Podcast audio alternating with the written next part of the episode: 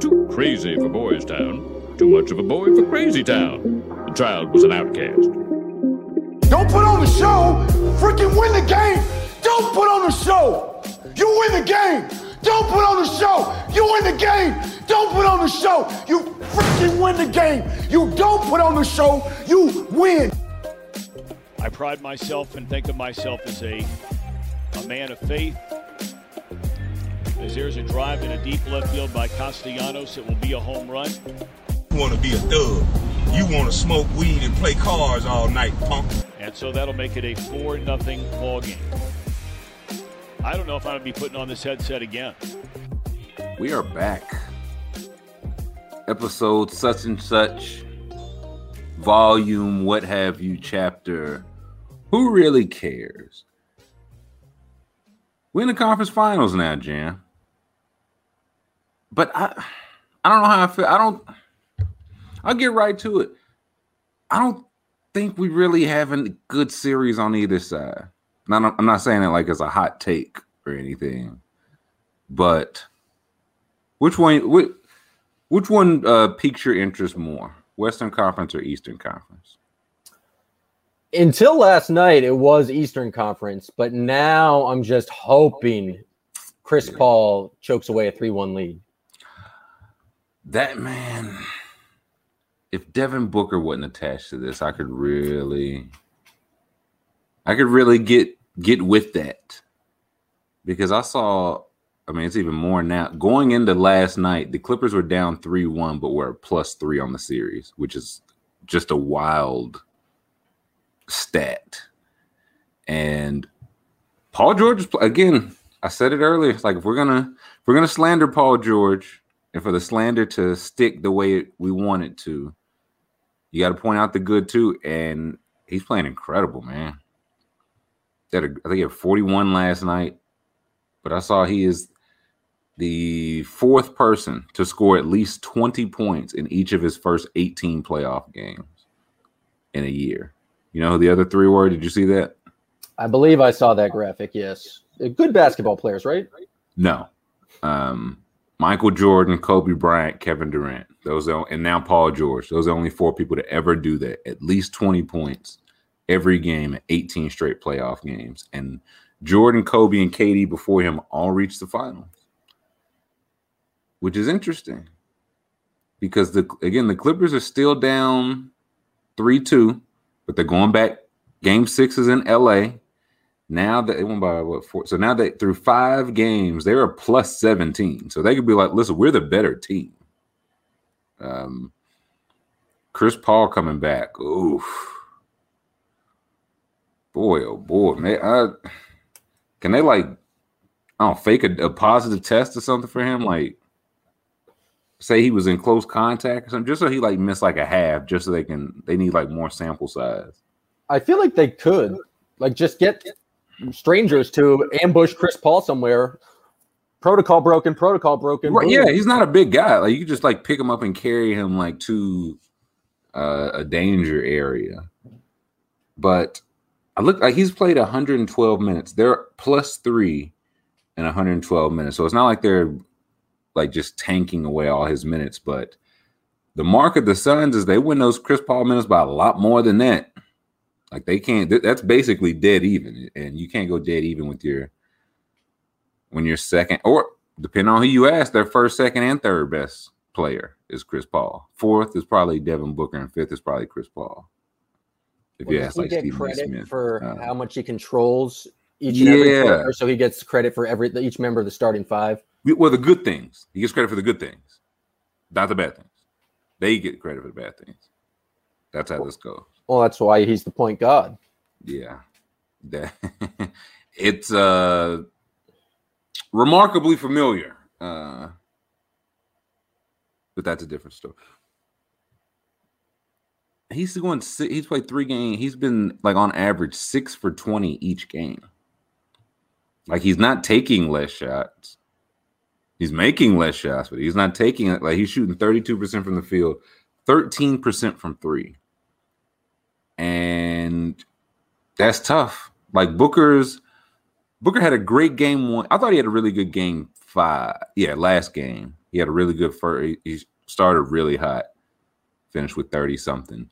Two, three, and four where I think it was some I think it was some Pat Bev giving them some trouble. I want to give credit to Pat Bev, but I do think some of it was definitely that mask. Like I feel like he was fidgeting with it anytime clock was stopped. But hopefully he's gotten used to it, getting played better in game five. But overall, he's got to be better too. Because I saw or uh heard it. I didn't even get to check to verify it. Ayton is. Can you give me the uh, the the series stats, please, for for uh, Suns and Clippers? We are looking at the series stats here because Zubac didn't play yesterday, so the Clippers like went small by, I mean, like necessity. But I saw yesterday that the Suns were a plus eight when Ayton was on the bench and a minus 10 when Ayton was in the game, which feels troublesome.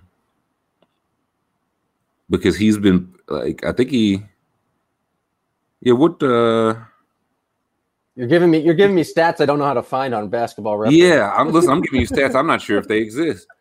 What I'm going to do is go to the underdog app.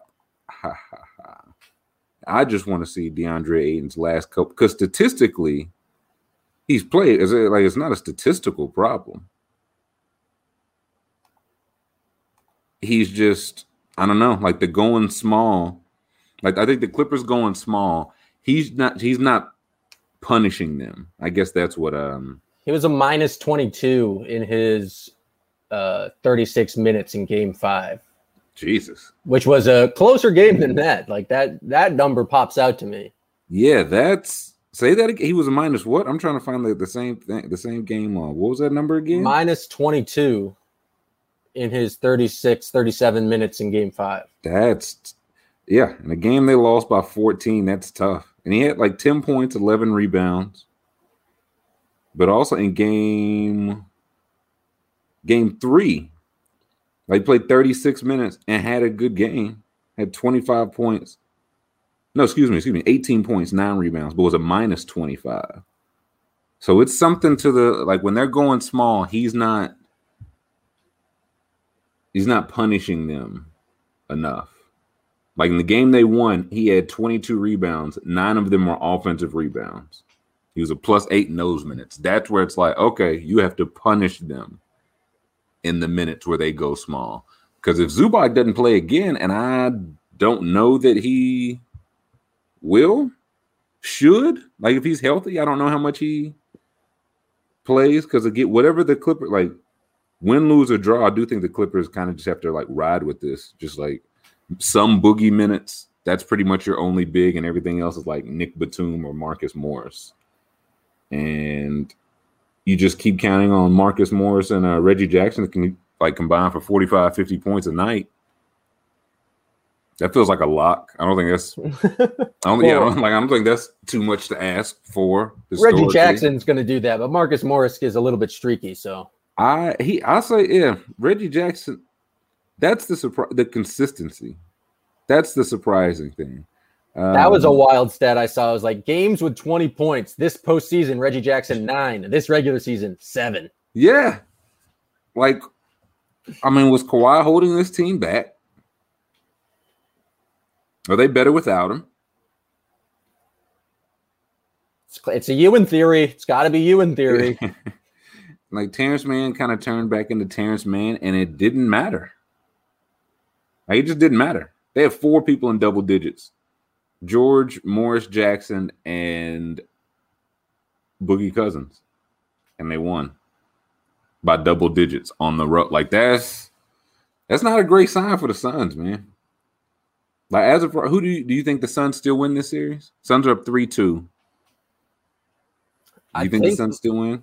I think they still probably do because they there hasn't been like Booker had that amazing game in game one. He was still mm-hmm. back to being good in game five, but there hasn't been this that like absolute Booker takeover game. And I just don't like Pat Bev is very annoying, and I clearly can like concede that it would be it would be awful to play against Pat Bev for an entire game. But I do believe in three time back to back to back baby boy of the week to kind of like over these next two games, he only has to show up for one and just like carry the team. And I think he's capable of that. The also the Clippers, they lost what two very close games. Like as much we got to praise Paul George. Got to be fair and balanced here on not here. To no, argue. this is true. He did is miss the- some more than fair. More than fair. he missed some pretty big free throws in game two and Enormous. did not score any points in the fourth quarter of game four uh, when all they the Clippers needed were like what three buckets. Yeah, I, I gotta say, and this is somewhat Paul George, but somewhat Jan, but just in general, this off season, I feel like it more than ever. I miss. It feels like guys have been have had the chance to bounce back from their bad games, right? Like I, I guess before when it was in the like if it's KD, Steph, and Clay and Dre playing together, even if they're winning, somebody had, of course, we're gonna get on. Steph. We ain't have nothing else to do, man. We ain't like you know what I'm saying. The league was the league was dead for five years. You were there. Uh, If LeBron messed up, we yelled at him. that's exactly it. Yeah, LeBron could mess up at any given time, and one side would yell at him, and one side would justify the mess up, no matter what it was. And now it's like, oh man, Paul George missed some big free throws. Oh well, hmm. down three one, he scored forty one points on fifteen of twenty shooting. I think I can forget about those free throws. It's like, oh, Giannis still having his issues. They're counting really loud. Oh well, still thirty four and sixteen. How about that? Drop that ball in game five down there. It's like Yeah. they win game Uh, seven. He's done. He has no bag. The man is hat, big hat. And I like like, and that's what I'm like. I'm hoping that for Booker. Like, look great the first two rounds. Look great game one. I'm hope it's one of those things. Like, I don't know. I know a, a broken nose lasts longer than that. I don't know how long the mask is necessary because it does feel like he is just itching to get out of that mask. So any time off he could get would be better. But they're gonna have to handle business in six because I, I don't know how much time they're gonna get off from the other side of the series. Oh, you think it's uh it's approaching done? You were in the building correctly? I I was one last thing on the Clippers. Uh, a tweet from uh, Kirk Goldsberry said Tyronn Lue, when facing elimination, has a 10 and 2 record. It's the best in NBA history by a head coach, minimum 10 games. When facing elimination, he's 10 and 2. Also, Tyronn Lue with a chance to clinch the series, 12 and 1. He's the best record in NBA history by a head coach, minimum 10 games. I was like, huh. So when he's facing when back against the wall, when he has a chance to end it, two very different situations. He is the best in history. And like it's pretty interesting for somebody that multiple people was like he's not a good coach. He just had LeBron. And I was like, how how, how are we still going through this? Rick Carlisle just Rick Carlisle didn't make it out of the first round for a decade, and he's still the best coach ever. But Tyronn Lue, like that, he came back from three one. That was nothing, huh? That was all right. If you were to uh, start a franchise today and you had the number one pick, would you take Ty Lue or Giannis? If my GM is Brad Stevens, Well, obviously. No, then I trust his word. I don't. Whoever he goes with, I go with. Uh, he could punt it. I don't really care. I trust his. I trust him with my life. Um, but yeah, no. Salute to to Ty Lue, who again got down two zip, came back, two zip, came back. They're down. Yeah, they were down two zip in this one again till Chris Paul got healthy. Hmm. Um, and came back.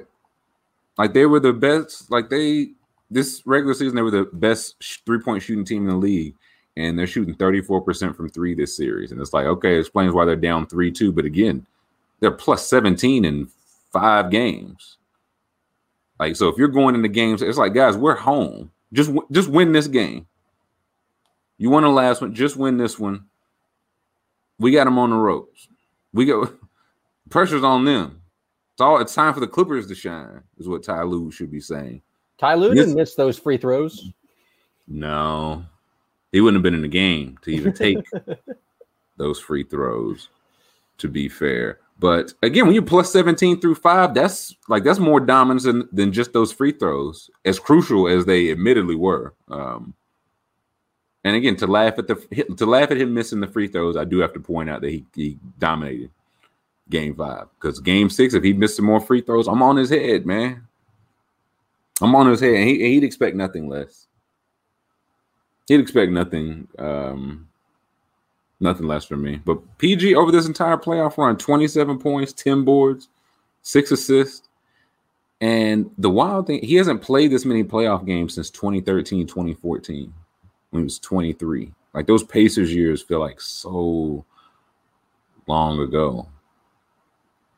And he did it, he did that two like two straight years he played in like 20 playoff games. Like it was just like conference finals, conference finals. And then it made me appreciate the grind, man. Like you really like if somebody that does win and get to this many finals or championships.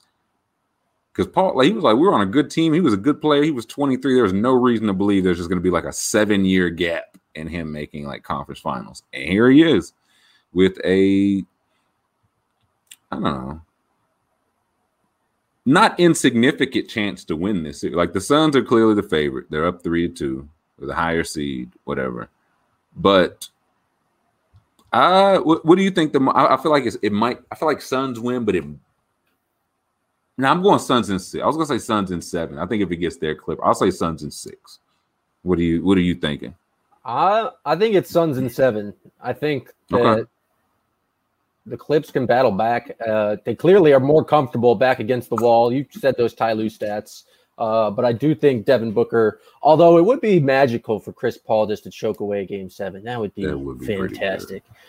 Do you buy the idea that like the Suns run is like a little bit less than because they went up against Lakers, no AD, Nuggets, no Jamal Murray, Mm. Clippers, no like to me, playoff like injuries happen. It's just like right, everyone's looking to diminish the run somehow, but like I don't know, you you play who's in front of you. Yeah, I don't. It's not their fault. Like every the Raptors uh, ring, KD and Clay got hurt.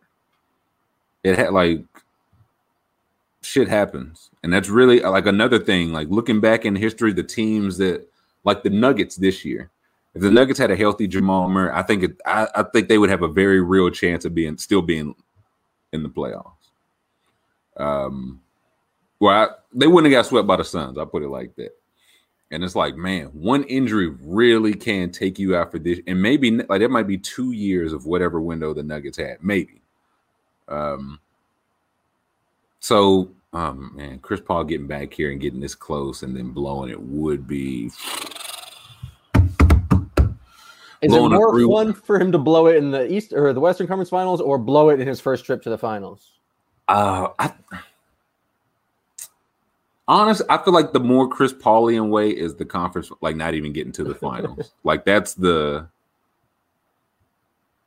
I we thought he was gonna trip going across the stage, getting his diploma. He tripped going up the steps to to go across the stage. Like we, that's just the Chris Paul way. Getting up, blowing a three one lead. Finals, Nah, that'd be too that'd be too cruel. If you got it like that, I, I mean, I'd laugh, of course, but uh, uh not hard. Not I wouldn't laugh that hard. That's kind of cruel. But Devin Booker's attached to him, man. That's why I was really when that old man was sick. I was really I was really having some fun. Um, but I think I think they closed it out in seven. Like Book, like had a good, and I think he knows it's like okay, like we can we can just I can be done with Patrick Beverley for like ever. Like one more time, I can just not have to see Patrick Beverley no more.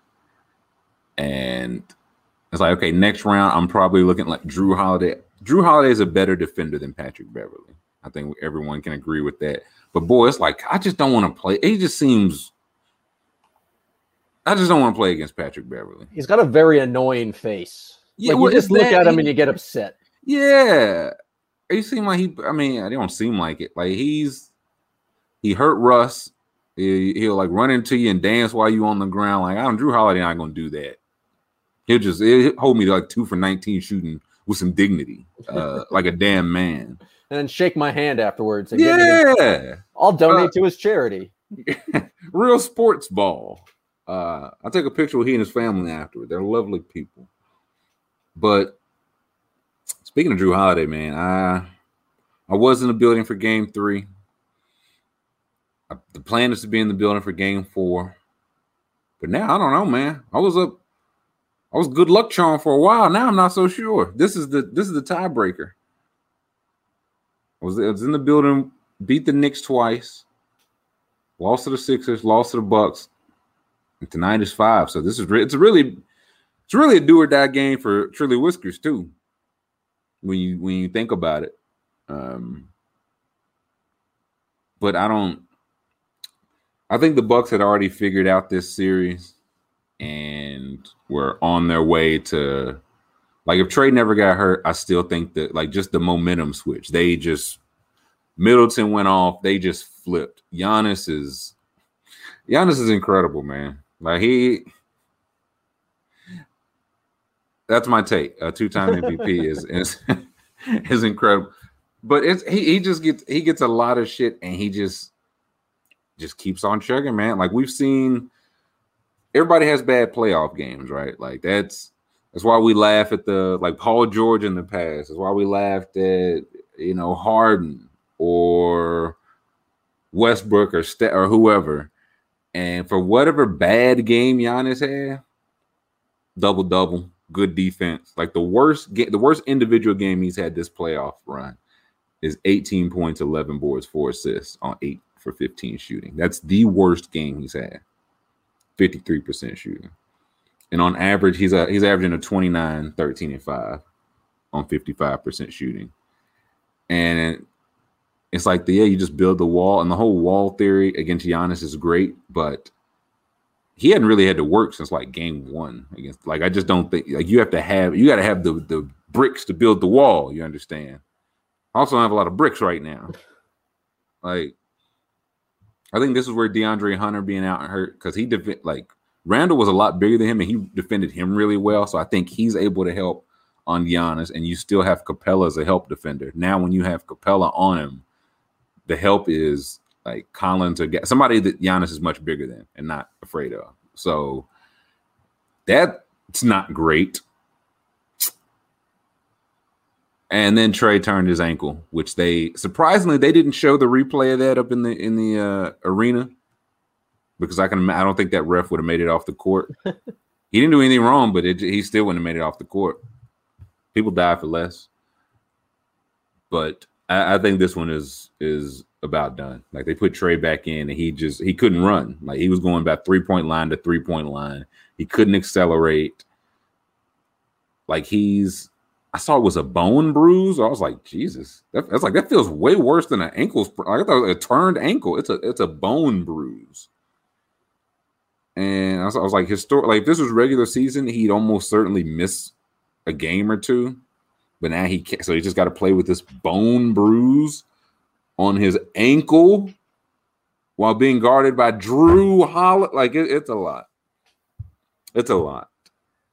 Um it feels like the six like in the Sixers series, the Hawks were able to get back into every game because Trae Young could start the offense and get it going, whether or not it was scoring or distributing the ball. But it all started with Trae Young like moving the basketball and getting the uh, Hawks a bunch of threes. Yeah.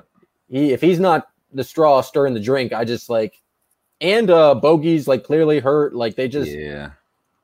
It's just like you really need Danilo Gallinari score 40. Like I just don't know where the the offense like the volume offense comes from. I'll tell you this: if you told Danilo Gallinari you needed him to score 40, I feel like he'd be like, I got you. I think and I in his head, he's like, all right, 40 tonight. Like I that's just what uh DG has got to do. And he'd probably give you like 25, like with the amount of I'll shots say, he would take it. I'll say if he's been I don't know his numbers. I don't care to look at them. I feel like without this him in this series, they're getting blown out like way. I just feel like he's played well. I can't wait to Jam looks it up. He's like, actually, he's a he's a minus 84 in 22 minutes. Impressive. Um but it's I think it's it's just one of those again, you makes you appreciate how long the the wear and tear of like four rounds is. Like you see like the Hawks against the Knicks like they were zipping around against Philly, like an older, bigger team, looked like they were zipping around, and now they they look tired. They're a young team. Their first time two, three rounds into the playoffs. Injuries add up. They look tired, and again, that's kind of part of it. But the Bucks are like, yeah, we we've done this. We've done this like the past three years. Like we're we still got an extra gear left. You don't even you didn't know you needed that gear yet because you haven't been here before. But. We have the Gallo numbers. Lay it on me. He's a minus 58 in his uh, 25 minutes per game. he was mi- He's the MVP. Like he I was said, a minus 25 and only 15 minutes on the in, during game two. Okay, so that, that's weighing him down. That's weighing him down. But, But- I was like, it's times where, like, if Trae is off the court, Bogdanovich, like, he's shooting, in the, he's just not been a real option. Like the shot clock get low, Capela ain't gonna shoot it. Capela or uh, Collins is not gonna create. Huerter can, but he goes hot and cold. And Gallinari is like, I'm not afraid. It might, it's not gonna go in, but I'm not afraid. I'll take the shot. Like they played him big. Some like I, I, I think that's the thing. Like the Hawks got away with some wild. Like you shouldn't get away with Trae Young and Lou Will backcourt minutes. Second round, they got away with like some Gallinari playing like center, I believe, just because it was like Philly's big. You just find somebody to. Their bigs don't like their their their point guard won't shoot. I don't know if you've heard of this. Um, Who? Matisse Thybulle, it's a big thing. Eh, Um, he's young. He can work on it. yeah, no, it's it'll probably be fine. Um, but all the thing I looked up was the Solomon Hill minutes. Solomon Hill has played 144 playoff minutes. He is a minus 68 in 144 playoff minutes. That's important because the Hawks as a whole are a minus 27 at in the playoffs. They're minus two per 100 possessions. Every other team less uh, is at least a plus six, and they're minus two.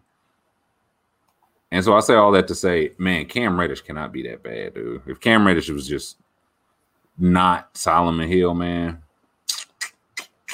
DeAndre Hunter played 152 minutes. He was a plus 34. Like that's the gap between he and Solomon Hill. And it's a big gap when you consider it's like, how are they? They're in the conference finals and they've been getting outscored. How does this work? Because it's like when they when they lose, boy, they take it on the chin. Is there any reason why Cam Reddish didn't play in game three after, I guess, a decent game two? well, I mean, he played like a little garbage time minute. I just I don't think he's held. It just doesn't feel like enough to, you know, like okay, hey man, like we're looking to close out the NBA finals. Can you give us 20 minutes? Um he's probably coming up on getting ready. They probably like to get him some minutes, but it, it's it's no point in like re-aggravating or anything. Like he he's not the difference. But I will say, please no more Solomon Hill. Please, like I will play anybody. I think Tony Snell might be a better out because Tony Snell Oh, can at least shoot. Yeah, I know, I know, I know. I have strong thoughts about Tony Snell Historically, on the record, I don't like him. I was gonna say you love him. I get it. You yeah, you uh you guys are BFFs, but I'm not, I don't know. That's really all it is about that series. I will say I I hope with this offseason or this postseason we can start or I guess like do away with the judging people on th- how they're going to do in the playoffs before they get there. Like trade defensively, Booker defensively, like I feel like we heard those like, well, how's it going to be? Well, it's like, well, one, can they get there first? Like, one, can they get there? And two, I think you'll see that one, teams either don't have the personnel to take advantage of, like Trae.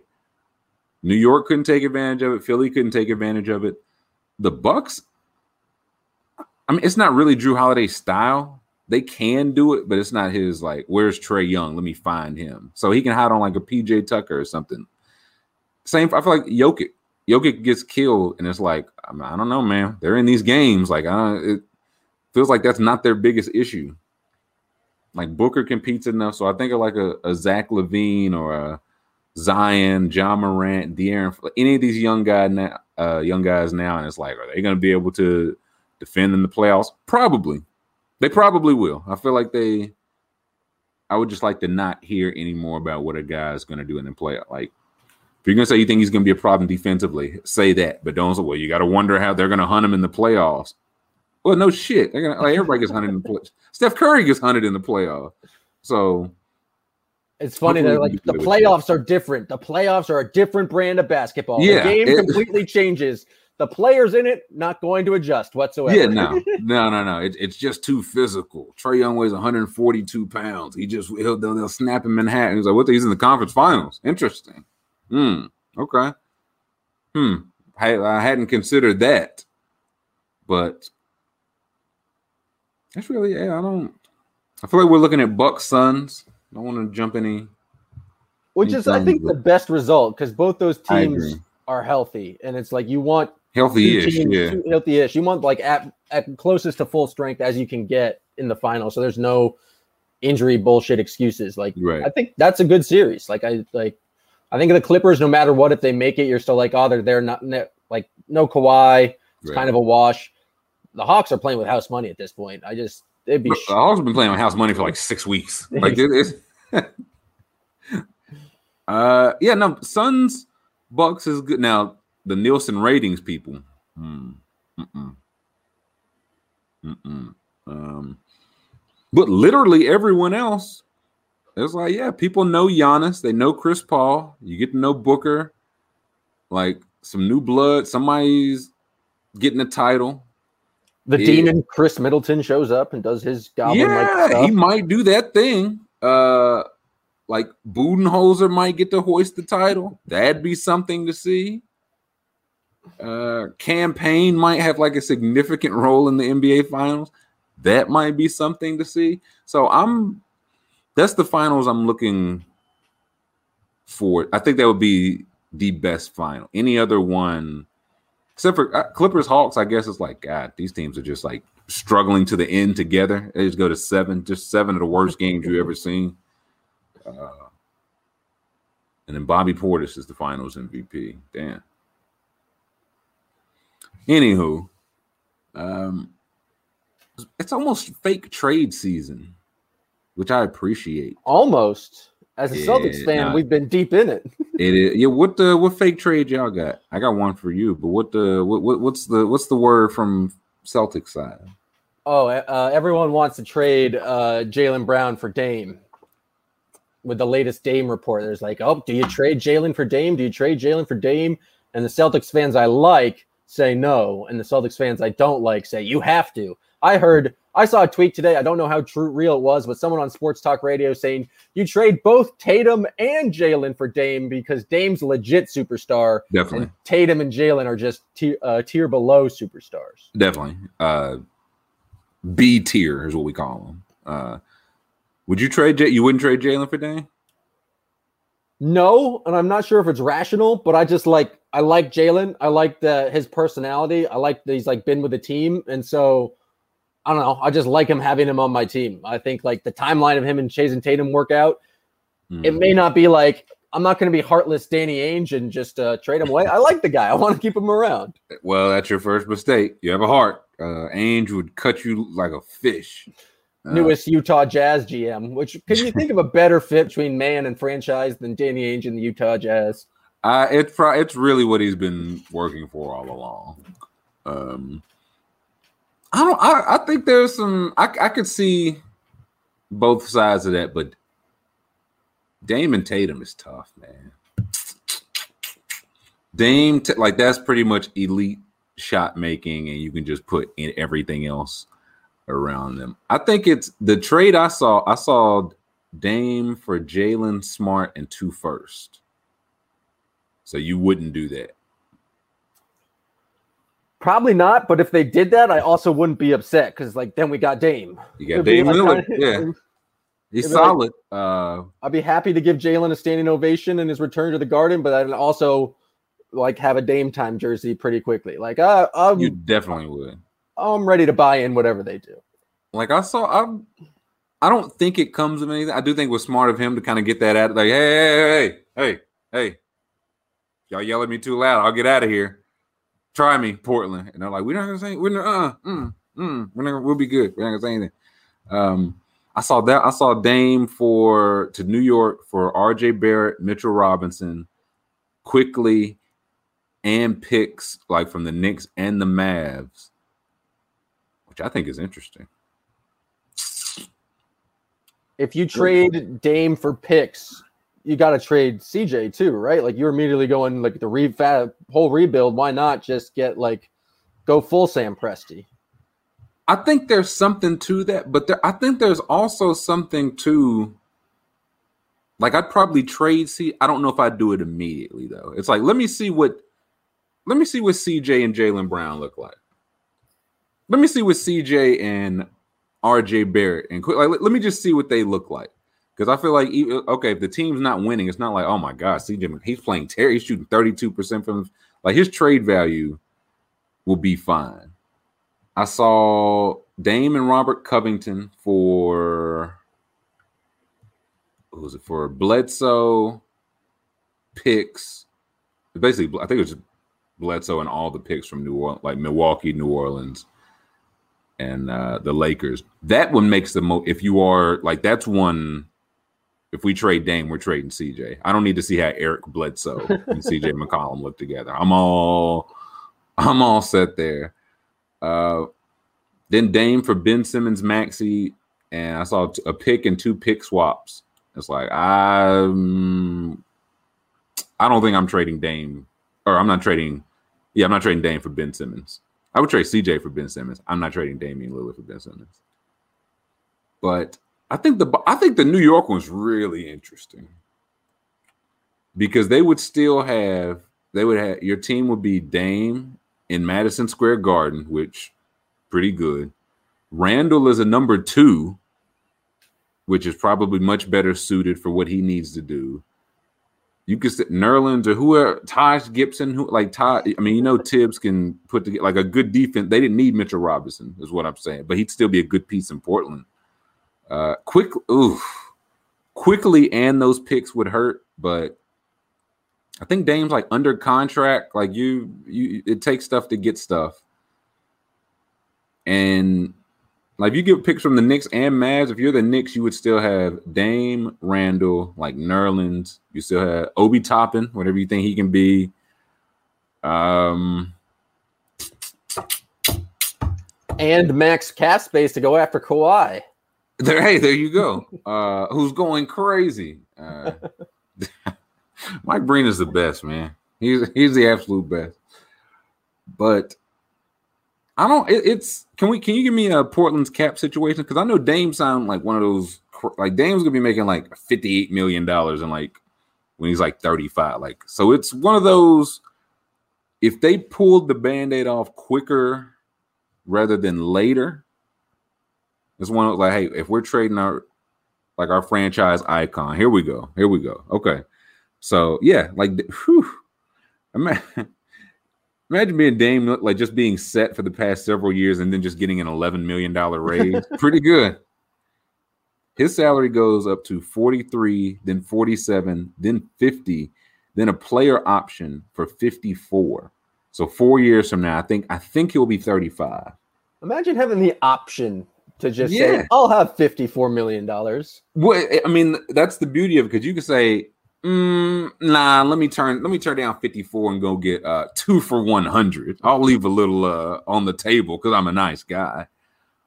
But McCollum, see, that's the thing. McCollum is not cheap, man. Like he's 30, 33, 30. So you're paying, I mean, a hundred million dollars to a guy who is not an all-star. I think that's what it gets down to. So that's why if they're doing it, if you could bring in RJ Quickley, Robinson, and some picks, because the, uh, this way, like you could, you could sign and trade Norm Powell for something. You could keep Covington or trade him. He's an asset either way. Nurkic has got one year left. Like you could trade him if Mitchell Robinson's your big of the future.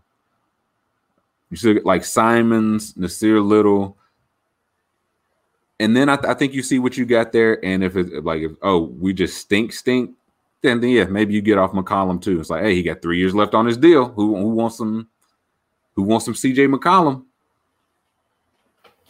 The second and third guys on your team, if you're gonna give them, I don't know if that CJ deal is max, but it's like north of 30. They need to be at least all star level if you want to have any chance. Yeah. Like just thinking of like roster construction, like Right. There's ways to get three stars on your team, but they all need to be very good. Star. Maybe like the yeah. third star could be the CJ. Like CJ would be a great third star if they had another person there, but Definitely. I don't know how they're going to get to sign a, a, a big time free agent. Well, and that's the, because he's getting paid like the second guy. It's hard to pay. And again, if he's yeah, if he's your third guy, you are you're kicking ass. Um, That's why I'd be interested. Like, okay, let, me bring in because if, if it's like maybe RJ Barrett is one of those guys. Maybe some of those picks help us out. Can you give me a New York? I want to see what they would have left if they did this uh the trade. They have the ridiculous amount of cap space. Uh, I was gonna say they've got buku because that's a thing. Like, man, they might even say, "Hey, like, do y'all want to give us Robert Covington too? Like, we're gonna need him more than you will." Like, yeah, give us another pick. Okay, they would have Julius Randle left. Ro- they can re-sign Rose. Can re-sign Frankie Smokes. Boy, this roster really was something. It's wild that they made it. They have It- right now they have forty nine million dollars committed to next season. Go back up, please. Jesus. Yeah, and Julius Randle's 19 of that. So, I mean, but a big part of that is like if you trade for Dame, you're going from like what was that age jumps to 43. Nobody else on your team is making 10 million this year. Now Dame makes 43. So that's your you I don't know if it's one of those things where you might have to sign somebody like sign your third person first and then tra- like order matters for NBA transactions. But it's like, okay, if Toppin's like he started off the year hurt, top 10 pick, if he takes the leap, you think if you can get some more contrib like from those Rose, Burks, Noel, a couple of those ty- Reggie Bullock types, and a little at cap space, it's not. I, feel like it. It helps your trajectory. Like as of right now, you're waiting for the star. You just have to like, okay, is a 31 year old Dame? Is he the guy? Is he the one? It's worth like putting in all the chips for. Because I put in some chips, I just don't know if I would put without a because it, like it's almost time to re-sign Randle. And if he wants big money, your team is Dame and Jew, and that's when it's like, I, how far is that team get? Is that a championship team? Probably not. So, but as of right, yeah, he just kind of put that out there, just like uh, like don't say don't don't don't say bad stuff about me, because I'll leave. Don't make me do it, and I can appreciate that. Um, because and all the in the Chauncey Billups, I do feel like Dan he didn't do himself any favors, but I don't think he's the one that should be getting asked the questions. Like, did you were you familiar with the Chauncey Billups? Like the the case from I had no idea, man. no, I grew up in Boston. I was like here at the time of it. I like I think I heard about it like when Chauncey's name was first floated a couple of months ago, but I didn't Mm. know anything about uh, any of the details until like three weeks ago. I the first and the first way I heard of it, I remember during Twitch, it was around that time, and Celtics fans in the Twitch chat were they're like, nah, no, and Chauncey. I was like, what? Y'all don't want Chauncey? What do you mean? I don't want Chauncey Billups. And they're like, he got some allegations. I was like, Chauncey Billups? And yeah, I won't I, I will spare the detail. I will say that the details of the case are out there if you are interested in reading them. They're not great, but I, I won't uh list them here. And I guess my question is I and it's an open-ended question. I don't know what like the correct process. Like I, I guess I don't know what accountability looks like. I think, if I'm not mistaken, Chauncey Billups is, is being introduced or going to be introduced to that Tuesday as we're recording this. And so, like, as accountability, does that mean like somebody in the media asking them about these? And him being like made he and the organization being made to answer them. Because what I heard, it was like, well, Portland was like, well, we trust our background search. He worked for the Clippers; they didn't have a problem with it. He was going to work for the Cavs; they didn't have a problem with it. And it's like that's what we're going with. That that that that just feels very weak.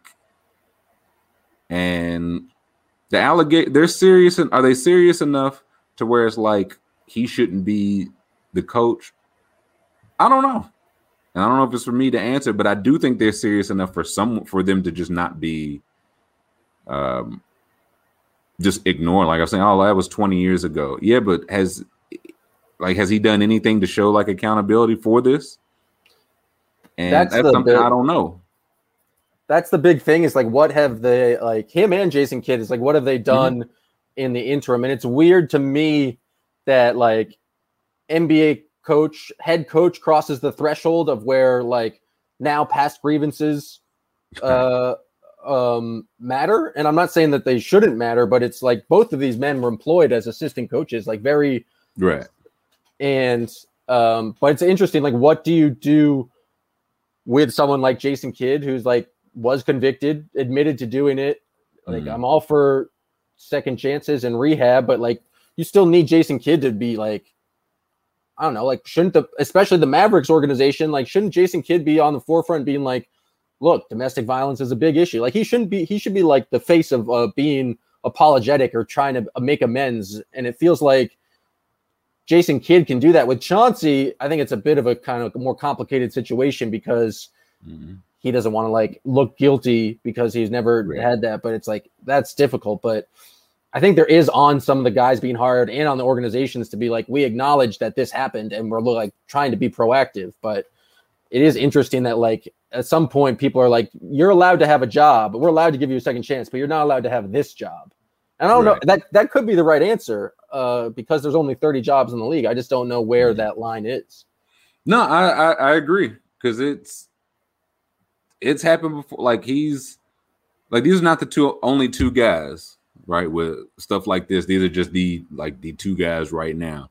And again, I think it's one thing like Kidd can do that, but has he like done or shown any of that? In the, I think that's maybe what the accountability looks like. If he is like, like I, I talked to a friend about this, and the, the example that they mentioned, it was like Michael, like Michael Vick has shown what accountability looks like.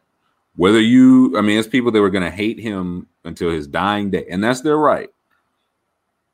But he he's he's served his debt, and I feel like you can say since then he has changed his actions publicly. Like I felt like what more can you ask for? And again, that doesn't mean you have to forgive him. But if you're talking about what, like what you want for forgiveness, these are some of the acts, like him going out and be like, "Hey, don't do this." Him giving his time and his voice to animal organizations, not to compare like the cases at all, but just in terms of like what I guess like rehabilitation looks like. And it's like Kidd and Billups are coming out on the other side rehabilitated, and I'm not sure if they did any of the work. That's where it's like, okay, listen, Michael Vick did the work. I'm sure there are people that decided to forgive him because of the work he did. People that again never will forgive him, but he did the work. You can't dispute that. I don't know if it's a thing where like Billups or Kidd have done the work. I don't know if they have or haven't. I don't know, but that would feel like a start. Again, I don't know if it's on the media because it, we see it all the time. It, it's they get buddy buddy with some of these coaches and some of these guys. It happens, and it's definitely got to be hard to ask a guy that. So I get. I mean, that feels like a bigger problem of the probably people getting buddy buddy, but I don't even know how it would be per- like if somebody asked that at the press conference. I don't even know how it would be perceived. Right? Would it? Would everybody look at them crazy? Like I, I don't know how it'd be perceived. Also, does the media like really care, or are they just asking Hmm. that question because it's the kind of they know it will be the most scandalous thing? Like the like Well, I mean, isn't that what the media do? Have they ever cared about what's the like? They always care about what the scandalous thing is. And if, if somebody asked, it would get clicks or view or, or whatever eyeball. So I don't know, but yeah, you mentioned Blazers Edge. There was a very good piece on there from uh, five or six women just on their thoughts in general that I would highly recommend everybody read because it it it makes you realize what a luxury this is, right? Like I'm we're not Portland Trailblazers fans. You know what I'm saying? I like to watch Dame Lillard, but I, I I can turn on and off the TV whenever I want. There are people that were call like lifelong fans that have been victims of some of the things Chauncey Billups was accused of, and now they can't look at their favorite team anymore without thinking of that, and that's fucked up. Um, and I guess I, I, what will make it tougher for me is like we just like we just swept over it, right? I'm not saying you have to hold everybody's feel, but it's like we we just didn't acknowledge this at all. The person that took the flack was the point guard, not the people that hired him, not the person that did it, but the, the point guard. He's the one he he got asked the most questions about this. So yeah, check the Blazers Edge would definitely just recommend just giving that a read because it, it's a it's a complex situation, and it's one I I don't have the answers to, man. I'm not gonna pretend that I do, but I am interested in the conversation. I guess around it, um, because it's gonna like we're gonna have Luka Doncic and Damian Lillard are gonna be on TV a lot next year. So is this a thing? Are we gonna mention this? Like the even the backlash, like when they're coaching, does it depend on how well they do? If they do, like if they start kicking ass, I feel like we probably never hear about this again. Um, so I don't know. I don't know. I got more fake trades. I didn't have a segue away from something. No, else. there's no way. So, yeah, I was away like, from that. yeah. I keep seeing this. Uh, I don't know if you've seen this alleged trade of James Wiseman in the seventh pick for Pascal Siakam. Have you seen that? I did. How do you feel about that? If you're if you're Toronto, how do you feel about that? I I think it depends on what Lowry's doing, but yeah, I I think it makes sense for a full rebuild. Like then, who else do you have on the roster? If if Siakam and Lowry leaves, then you're basically just have We got What? VanVleet, Van Uh, Vliet and OG. OG, Gary Trent Jr., and you got this number four pick, which is going to be something pretty good. So like not not nothing. Boucher, But yeah, I mean, I'm I like I don't really believe in Pascal Siakam. I think he would be a good fit as being the the fourth guy on that team or like Mhm. third scorer. Because I think like in turn, like I think it's a good deal for the Warriors because they are in. We need. We don't know how many years we're going to get with Clay and Steph. Like we just missed two of them, or we need the uh like James Wiseman's not going to help them win a championship. yeah, we need year. to compete. Pa- however you feel about him ten years from now, Pascal Siakam helps the next two years more than James Wiseman. Um, I've seen it. I and yeah, if I'm Golden State, yeah, I do that in a heartbeat. If I'm Toronto, I don't do that deal at all. I don't like I, that. Deal just doesn't appeal to me. Like, can you give me a, a tankathon? I want just want to see like what and who is available around the seventh pick. It'll be James Wiseman in Oh. the seventh pick. Here we go for Siakam. And around the seventh pick, they've got Keon Johnson from Tennessee, Franz Wagner, Jalen Johnson, Davion Mitchell.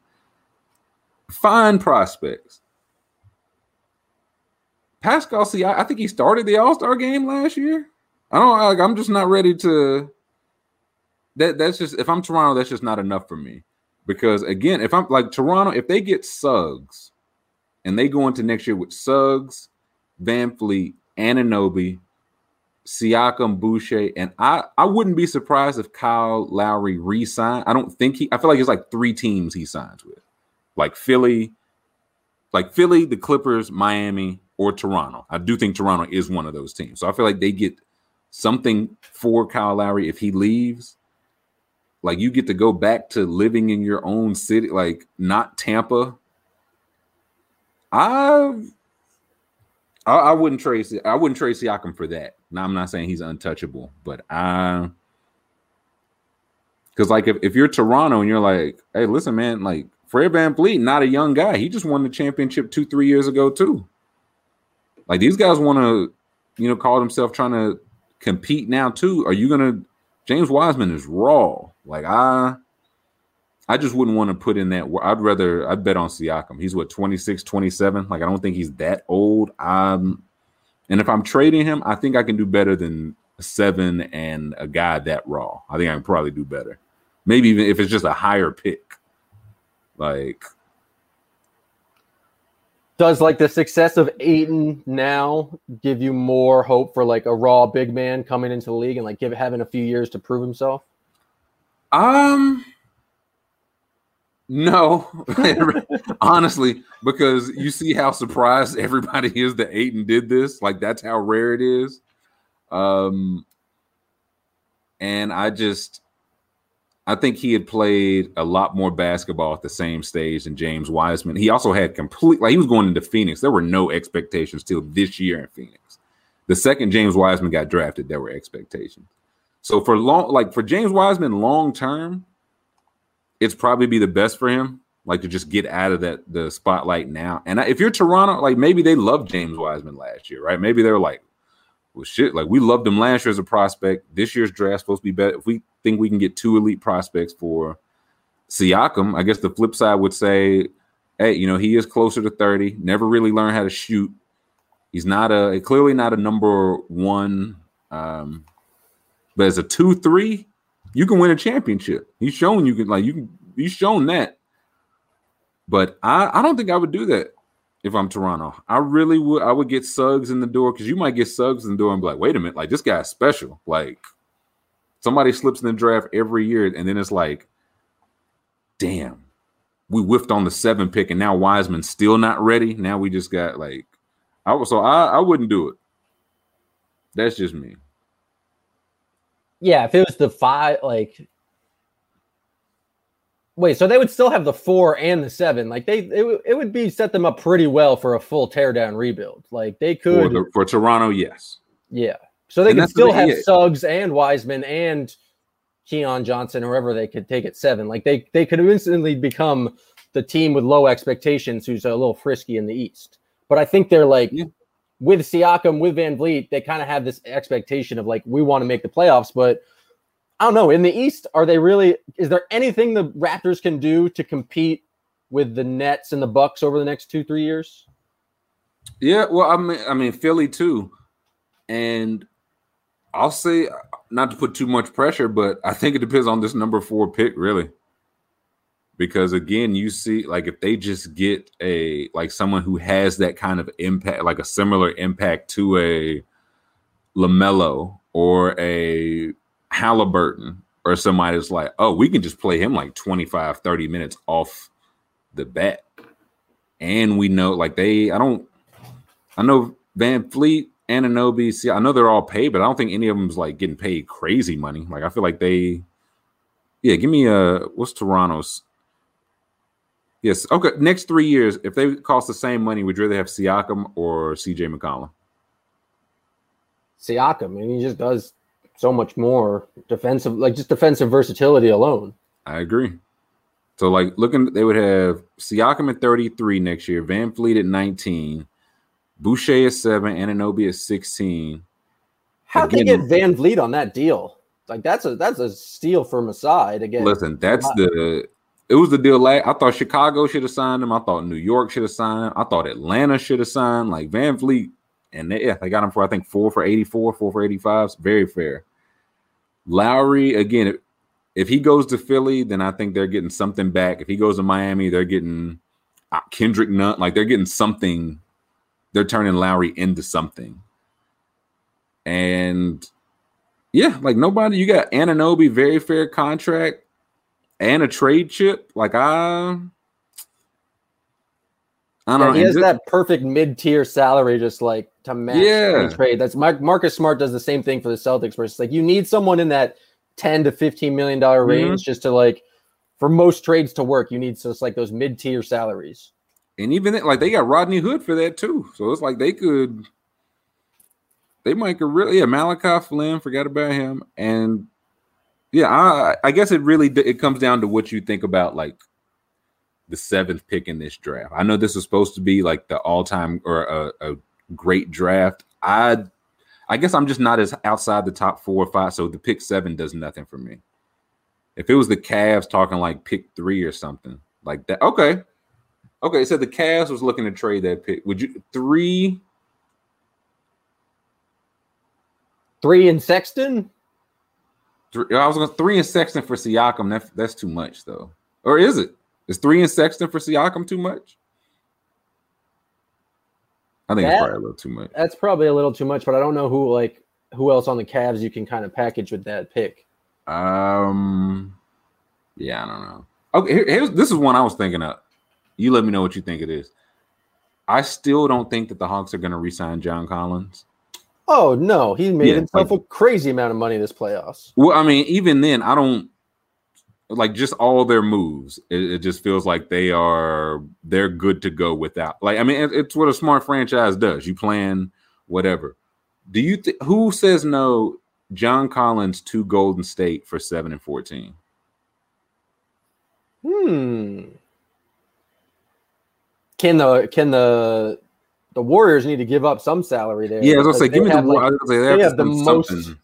they're paying Steph 50 next year. They have the highest salary. They're, they're already at 161 million dollars. Okay, I think they have. The, it might be like the highest ever. Uh, let's see. Somebody would have to come back. Wiggins would have to go. No.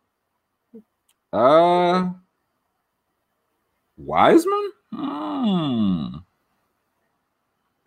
It'd have to be Wiseman and Looney, but that I just don't think it can work. Like Yeah, I don't think it worked. the fact that they pay Andrew Wiggins 31 million dollars next year is It- insane. If I'm Draymond. Green and I see that number, I'm furious every time I walk into the locker room. it's really. Uh, I mean, Wiggins seven and fourteen for John Collins. I don't know if I do that. Uh, like, is seven and 14 worth it to take on Wiggins for the next two years at 31? What? I mean, which Wiggins are you getting? Andrew Wiggins, the bad one. I was gonna say I I'm not tricked off this most recent uh yeah and I, I just, money wise it just won't because I was trying to think of something like Collins is young enough to help now but still have potential. The Hawks are re- like the Hawks are kind of set at every position going for like I, the only thing I can think they want is more picks to just kind of keep it uh keep the cycle going. But yeah, I don't think the I looking thought- at the Warriors Mhm. now, does does that mean the Raptors have to take back Wiggins if they're like Siakam already makes 30? Like, is like if that Yeah. makes the deal Uh, not not very appealing to the Raptors if you like you get seven f- for Wiseman and you have to pay And- like, yeah, this I'm saying. Wiggins Like, like, the enough- yeah. Toronto Ca- Canada stuff. Maybe you can sell me on that, but yeesh. That's interesting. I had Eric Wiggins bringing him home. Uh, now I feel like that's a like emer like guys when we're down to rock bottom, we trade for Wick. Like that's the when Masai's like I don't know what else to do. Like nothing's working. Uh, you trade for Wiggins, trade for Jamal Murray, R.J. Barrett. You just give up the house for all the Canadian guys. But yeah, I don't uh, go back to uh, the tankathon if you can, please, because I'm trying to it's like John Collins, I think, is having a good playoff, and I just, I still just don't think he. I was trying to think of think like the Magic have multiple picks, but I think the Magic are like all the way blowing it down, that are blowing it up. That didn't make sense for them. Um, Man, the Thunder got absolutely hosed with their lottery luck, and I love to see it. Like they just tanked, tanked, tanked, and they got the sixth pick in a five-person draft. listen, maybe four. Like it might be even worse than that. They saying Kuminga might not even he might trick y'all. But it's that's my like if I'm I know I'm they'll talk about how they love Scottie Barnes or whoever. If you're Detroit, what would it take for you to go from one to six? Like I think OKC scroll. I think OKC got like six, 16. Actually, just uh, click on OKC. It'll tell you all the pick. We don't have to scroll. Yeah, I think they have six sixteen. They didn't. Oh no, I don't want to click on Scottie Barnes. I don't even. I don't even like Scottie Barnes. 6, 16, 18. 18. There we okay. So if they if they said 6, 16, 18, and one future first For Cade? for K. If you're Detroit, what do you say? No, not at all. Like the, the whole point of it is like you're trying to get generational talent. You get the first swing at that at the draft. You're trying to like get superstars. This is a superstar league, and you have the best opportunity to get that superstar. I don't know what I would do. Like, I don't like, would you trade number one for two picks in the top 10? Like, It's one of those like it if you read look at the charts, it's like actually the value of the number because like all the, the draft bust over time. But I mean it's it's one of those actually the Rockets might actually be the question to add. Like if it's like Cade is a lock. If you're the Rockets and you're like, hey, listen, we are we're so far away in our process, dude, that we are just still okay. Yeah, would you do two for six, 16, 18, and a future first? Or would you just say, no, we're good with Mobley or Green? can I get Lu Dort? No, you cannot. So it's just picks for picks. Picks for picks. I don't know. I don't know about enough about Mobley, but I don't really trust any big man. Like I don't like it's really hard to put all your franchise in in like the stock of what, what even with Ayton like being pretty well. The Rockets are so far away. Who do they have besides Christian Wood? Christian Wood, uh, no, Kevin Porter Jr., Kenyon Martin Jr., a lot of juniors. Uh, John Wall, he's got to get healthy. Um, now Mobley is the thing about Mobley. it's tough to put it in a big, but he's he projects to be the exact type of big that you would want, like the guy that big that plays defense, can move his feet, but can, so he projects to be that. Like if he can, he, can he shoot it all? Can he like space he can shoot, yeah. He can shoot a little bit, and I think he projects to be in like if he and Wiseman in the same draft, I think he goes ahead of Wiseman like 10, 10, 10 times out of 10 which was another reason why the why they were like he's generational. I was like, is he generate? I don't like Shaq is generational. Y'all kind of throwing this around. Um, what about okay? What about three? For that same package, six, same, three for six, 16, 18, and a future first. Because at that point, I think, well, I don't know. I don't know. Do you think? What do you think? Oh, like, what, what are the what are the protections on that future first? Because like Mm-mm. Am I not like if you say it's a four person draft and these four players have the potential to be the stars that everyone's looking for? 16, 8, 6, 16, and 18 are never really like what well, I mean, we talk about all the players who you can get there, but like most often those players are turned into average role players at best. And so is that worth it? That's the question. Because I would argue if you're the cat, even if you are getting elite, it was like, hey man, we're the cat. Are we going to develop this talent, bro? You know what I mean? Because Jalen, by all accounts, Jalen Green is supposed to be like that, like so good that like they might just take him anyway and still just figure out what to do with Sexton and uh Garland. Like they're all, it would just be like three really frail guards, but Jalen Green projects to be like that, like 25 point a game. Yeah, I think he's like six five, six, so he's a little bit bigger than them. But I mean, it also it gives you more flexibility. Like the Jalen Green is Jalen Green, six, 16, 18. Could be anything. Could be even Jalen Green. uh no, but it, like it might let you okay. If you get six, 16, and 18, 16 and 18 might let you get off that Kevin Love contract, which might change like you see what I'm saying? That which might let you change the it's like, oof, we could draft Scottie Barnes six get Kevin Love old ass out the way and have Scottie Barnes walk into power forward minutes without that money or like that's the.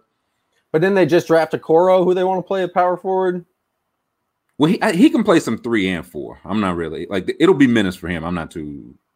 If you're placed like Cleveland, though, you're not signing free agents unless one of them happens to be born in Akron. Like, and you have a chance to get a generational star under team control for at least what eight nine years. Like I just don't think you can pass up on that. Even if you can get off the Kevin Love contract, like so you're freeing up cap space for who to come sign in Cleveland? Well, that's glad you asked. That's when you trade for Ben Simmons and know that his ass is stuck. Can't go nowhere. You got him for like four years. Um, McCollum, he's from Ohio. You can get some get some good votes, some good vibes there. Um, I don't know. It's a lot of it's a lot. One, one, not even a fake trade thing. And we'll close out here. I just keep saying that Shai Gilgeous-Alexander doesn't fit Oklahoma City's timeline, and I, just, I just, I'm not sure I understand the point of timelines or talent. uh, if Shai Gild, who I believe is about to turn 22, if he doesn't fit Oklahoma City's timeline. And I get what it's like, hey, they want to keep stinking and all that. I get that. He's 22. Like, what do you mean he's not on your timeline? They set him down this year because they were playing too well. Like, what do you mean he's not on your timeline? I think he was. I we looked at. He, they were like 16 and 19 when they fake set him down this year. That's not too far off. Nope. That's like you nailed these six, 16 and 18 with some rotation players like Memphis does every year, it appears. And Kemba gets healthy. You don't ask as much from him. Like you're not winning championship, but is that away from his time? Like I don't know. I just never really bought that. You know, you get four years on a rookie deal. What's even is Poku gonna be ready by like? What's even the point if we're playing that? So I didn't like that. When is the prime of a player's career? Because my understanding was is like when you're 28, like mm. I know that you six years for, like that used to be the thing, but now it feels like it's much younger. Like now it feels like Jayson Tatum prime. But like Mm. I don't know, is when is when does that take place? So, so you're telling me Shai, who's 22, 21, like he was born in 1998, which is wild to me. Um, but you're telling me over the next four to five years, you just can't assemble anything around Shai? Like he's no, Yeah. he's gone. He's over the hill. he's just too much. Like I, I think you, if you just looked at the last three or four years, like we just see, it literally only takes like the lottery, the ping pong balls changing, and now Memphis has Jaren Jackson and Ja Morant. Now New Orleans loses AD but walks into Zion. So it's like, I, how could you? Oh, we got to let them go. We weren't ready. Oh, they got the number one pick the next year. Oh my God! What if they had Shai Gilgeous-Alexander and Chet Holmgren or like whoever is going to be number one pick. So I, it feels like we, if they let him, and I'm hoping it's all speculation, but if he ends up getting like let go or something because he didn't fit the timeline, I will root against the Thunder. I will pray every single one of those picks is like the 30th pick in the draft and bust. Is what I'll do. It's exactly what I'll do. Baby girl of the week. Baby girl of the week. I switched it up, Jam. You did. I was I not prepared for that. I have a whole different graphics package. I, I was gonna sing Baby Boy, but it would it wouldn't have been genuine. It wouldn't have been genuine. I gotta give a shout out to my man Ronnie Norman, who submitted this. Like Devin Booker's just been running away with it. Book uh Boogie had a good game yesterday. Had a good game, but we don't discriminate here. So the baby girl of the week is Sydney McLaughlin. Sydney McLaughlin just set the world record in the 400 meter uh, huddle, uh, hurdles, hurdle, not the uh, the huddle. She dominated that too, but the 400 meter hurdles, she set the world record, and she's the only woman ever to have cracked 52 seconds. Like she set the record by like uh, like a quarter of a sec, like a she was kicking ass. Is basically what I'm saying. This wasn't no uh, photo finish, and she did one year in college before deciding to turn pro. And her one year in college was at Kentucky. Well, I said, Ronnie, when you put it like that, that's the same thing Devin Booker did. The same thing Karl-Anthony Towns and they all they they they go they do one year and then they go dominate their craft professionally. And so why not sit? Why I, was thinking too close-minded. Maybe baby child of the week, baby of the week. Uh, Do I even want to call them a baby? I, Ronnie has given me so much to think about. But until then, I know D Book is going to be like just what three, four weeks straight. Uh, that award has come to his doorstep, and not today. Not today. So, congratulations to Sydney. Look forward to watching you break your own record in the Olympics and bring back another gold medal. Baby girl of the week. Let's lose some money. There, there is one thing I want to say is that for for Sure. listeners who have they tweet at me sometimes suggestions for baby boy of the week, and it just just check where that person uh, went to college before you uh, make these suggestions. There's not a lot of rules for baby boy of the week, but there is one. It's literally one. one. It's literally one. Uh, I mean, come on, man, Paul George, man. You don't understand how this works. Uh, I do like the eagerness, though. I like it. You want to participate. You want to help. Uh, like a little kid try to help, and they just hand. What do you? This is garbage. Don't hand me this. You're not helping at all. Um, but yeah, let's lose. Uh, I'm fresh off a. Uh, I guess I could, I'm on a winning streak. We did a draft last night in the Twitch, and I definitely definitely came in first place. So that was cool. I liked that because I have not been doing well. Um, It gets tougher with just one game a night. that's the like. I had Ayton. What helped me? I had Ayton. I had Reggie Jackson and Marcus Morris. I had like, I, did they? Not, how do they not have a like combined name yet? Like Regmo or some shit like that. How's Bill? That feels like right up Bill Simmons' alley. Regmo, Marjat, uh, and Jae Crowder. So they carried me to victory yesterday. Appreciate you, fellas. Tonight, got to make some picks that I would like to root for in the building. Yeah. Giannis is getting 28 and a half points on PJ Tucker. I like that one. That would just anytime you can get 28 and a half as a spread, it feels like that's where you want the action to be. PJ Tucker in the last three games has scored eight points combined. Combined. combined. Giannis scored 30. So if you did it like all the whole series combined versus just Giannis's last game, it'd be PJ Tucker. I'm gonna take Giannis there. And God forbid this this is losing money like this also helps me appreciate like just how rare and how Rem's like, oh man, the Derek Fisher game, like the one where the guy that averaged four points a game scored 38. Uh, and you're like, you are shitting me. Rebounds. Clint Capela versus Brook Lopez, but Brook Lopez is getting eight and a half. I think they're playing Brook a little less. They're going smaller. I'm going to go Capela there.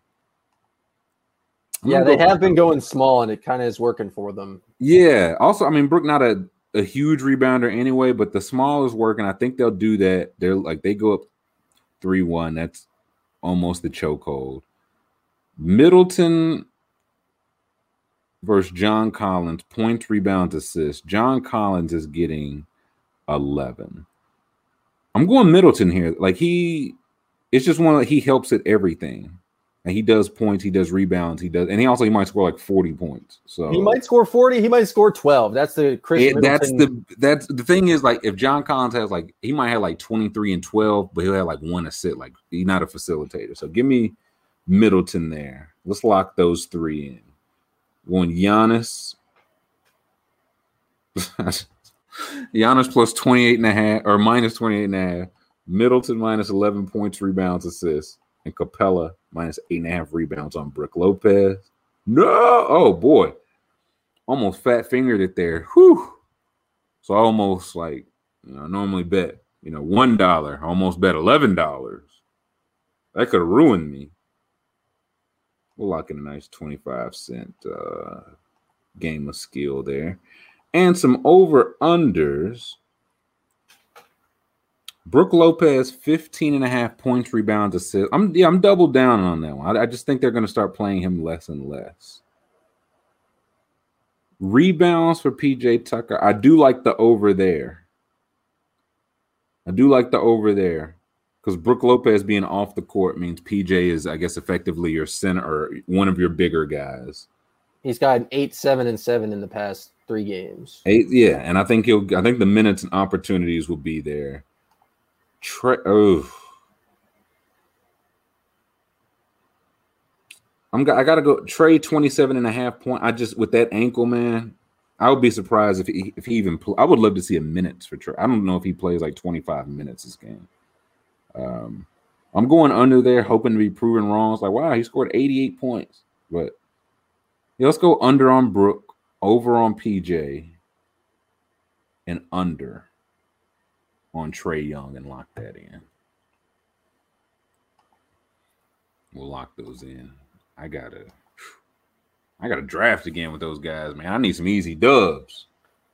If I had to make one pick, it would be Bobby Portis over because he's got those those crazy eyes. Ever, you ever seen Bobby Portis up close? I we talked to him, and even seeing him like I felt like we saw him like through Zoom, and even then I was on edge a little bit. You know what I mean? One time I got to go with the credential to see uh, the Celtics play the Bulls, and I they they give you good seats when you're in Chicago, and I was courtside, Oh. And Bobby Portis was screaming at the rafters for the entire game, and it was one of the most terrifying experiences of my life. He is one of the most intense. It's just it's it's spooky to watch Bobby Portis play basketball. You know what's even wilder? It's one of those things like you see, like if you just saw him, you'd be like, I'm not gonna cross that guy. And then you find out he's from Arkansas, and it's like, oh man, yeah. Hey, Robert, uh, Mr. Portis, uh, you've got it, sir. But yeah, I don't even want to. I don't. I'm not even going to put Mr. Portis in my game of skill. I don't want to make any assumption. He's like, oh, you didn't think I could get six and a half points? You didn't think I could score uh, 44 and a half rebounds? I'd be like, I, I knew you could. Uh, it was the Rift team. It was those cowards. Uh, oh, now you're putting pressure on me to score nine points. I don't care for it. Yeah, right. yeah, I'm gonna kill you, and then he just kills me, and then I lose. Then I lose my game of skill and my life. But Bobby Portis is his own risk team for everyone else. But and the risk is always high. The risk is always for everyone else is always high. So I will close by saying I hope Bobby Portis and only Bobby Portis has a good afternoon. Um, I hope he gets a good stretch, has a nice dinner, has a good game. The Hawks win, but Portis has a good game. I'm I'm picking Hawks. It's just what I'm hoping because if, if Trae's not and we'll know in the first like five minutes. If Trae's not healthy, this is over. But maybe I don't know a bone bruise is just not as bad as they say it is anymore. And we shall see. So I plan to scale the building and sit in the rafters again. You left the hatch no, open? No, yeah. Nobody bothered me. Nobody bothered me. They still leave that door open. Um, so we'll try that again. Knock on wood. So thank you to super producer Jam. Thank you to everyone listening. Thank you to Underdog. I'm not gonna say that. Never mind. Never mind. Never mind. I don't even want to get on Portis's radar. Have a good day, Bobby Portis.